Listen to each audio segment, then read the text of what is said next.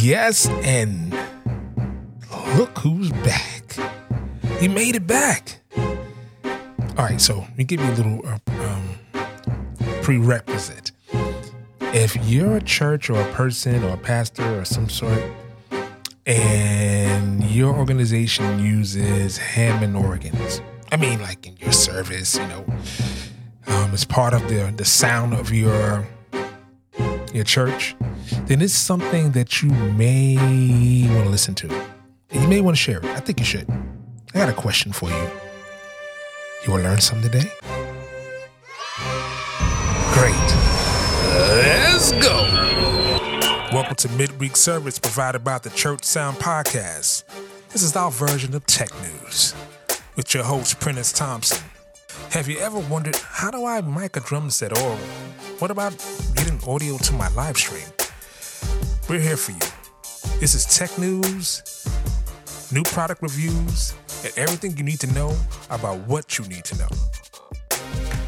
Welcome to Midweek Service. Yes. Yes. Yes, welcome to another edition of the Church Sound Podcast Midweek Service. I'm your humble host, Mr. Prentiss Thompson. What we do every week product training, product reviews, application, everything you need to know about what you need to know to continue to make your church service, say it with me, amazing. So, with that being said, today we're going to talk about the Hammond organ and Leslie cabinets and the misnomers of it and how to make sure they sound great and and and how and different reasons why and you use it. So those of you probably don't know, those you probably do. Um, but the Hammond organ is just the organ, and the Leslie cabinet is a separate company. It took me a long time to kind of realize I, I did not know. I thought it was just a nickname of the of the cabinet, but it really is there. They started as two separate companies. The Hammond was created in the 20s and the Leslie was created in the 40s. Now, they work synonymously together because it's such it's such a, a big part of the of the sound that it's it's it's very hard to, to separate them. So the question I normally get from churches is deals with live streaming in the sense that I can't hear the organ in a live stream. And some of them believe that because it's in the room, it's picking up. So I want you to look at it this way. If someone was singing without a microphone, do you think they will be heard in the live stream? And the answer is no, because they need to be amplified and the audio needs to be routed to the output that that you would then call your production feed or your live stream feed, whatever you want to call it, right?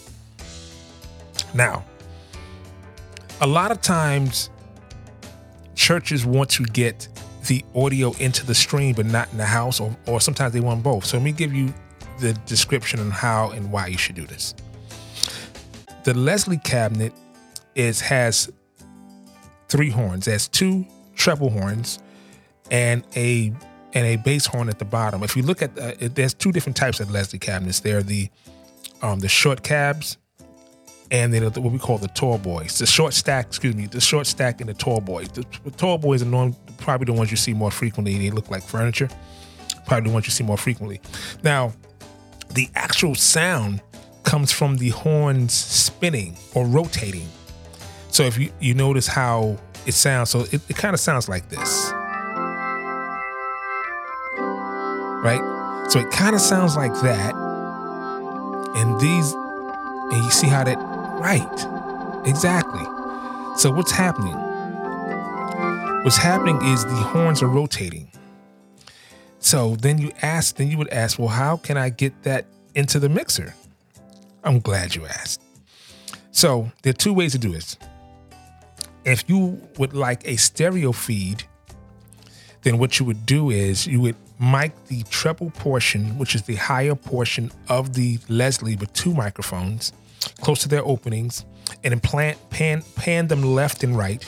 hard left and right, to, so so it makes it seem like it's swirling, and then have one microphone at the bottom of the Leslie just for the bass. And then you what you do is you would EQ each of those sections. So you would roll off the low end on the on the um, the left and right or the, or the treble, and then roll off the high end for the for the bass. So this way you have a balance and you kind of roll it off at at at, at specific specific frequencies. Now, a lot of churches um, have a mono system, meaning like this, it's not a true stereo system, it's a mono system. So even if you mic it with two microphones, it's not going to make a difference in the stereo field, meaning that you have one speaker on the left, one speaker on the right, and it's picking up, you know, separate outputs and separate outputs from your from your amplifiers. Usually, most systems are mono. Hey, Pastor Caleb, do you know any churches that want to get into podcasting? I know a bunch, but they don't know where to begin. Well, did you tell them about the Tascam Mixcast 4? I told a few, but let's talk about its features. Well, it has four microphone inputs. And you can take phone calls over your mobile device. You can use it with live stream platforms like Zoom. You can connect via Bluetooth. And it comes with sound pads for music and effects, like this. Huh, not bad. It's an all in one unit which is small enough to fit in a messenger bag. So, pastors, go to your favorite retailer and pick up the Tascam Mixcast 4 today. Yeah, today. So, or we call center. So, what you do is you just have one microphone on the top, one microphone on the bottom, and that's fine. Now, but if you're sending a stereo feed to your stream. So how would you do that? How would you send a, stream to uh, output to your stream and take it out the house? So if you don't want the the actual instrument going into your into the house, meaning your speakers, then what you would do is you would remove it from the left and right of the mixer. So on the every mixer channel, it gets you routing where it goes. Left, right. You, you see LNR or LRC some mixers, you would just remove it from that feed. And for your for your production feed and or your live stream feed, you would then feed that to an auxiliary. And the only place that the organ will be heard coming through the mixer will be the routing from the auxiliary. So that's how you're able to get the the sound of the organ into into your live stream feed. Now you may, and like being that you may want to, you, you want to send your your mix to your live stream in stereo. You don't want it in mono. You want it in stereo so people can really hear music how they normally would hear it if they went to iTunes or or Spotify or anything. Those are, excuse me, stereo fields. So you can then send from your mixer a stereo field, meaning that you have two auxiliaries that are tied together that we seen as left and right. And this this is where having two microphones on your Leslie and having them pan left and right would add to that. So hopefully this has been a blessing to you. So what I what I would suggest is go into the sanctuary, the engineers, musicians, or your media team. Go in there and just try it out. Don't do it on Sunday. Do it on Saturday or Thursday and just try it out. Because you want to make sure like you don't want the pressure of Sunday to be combined with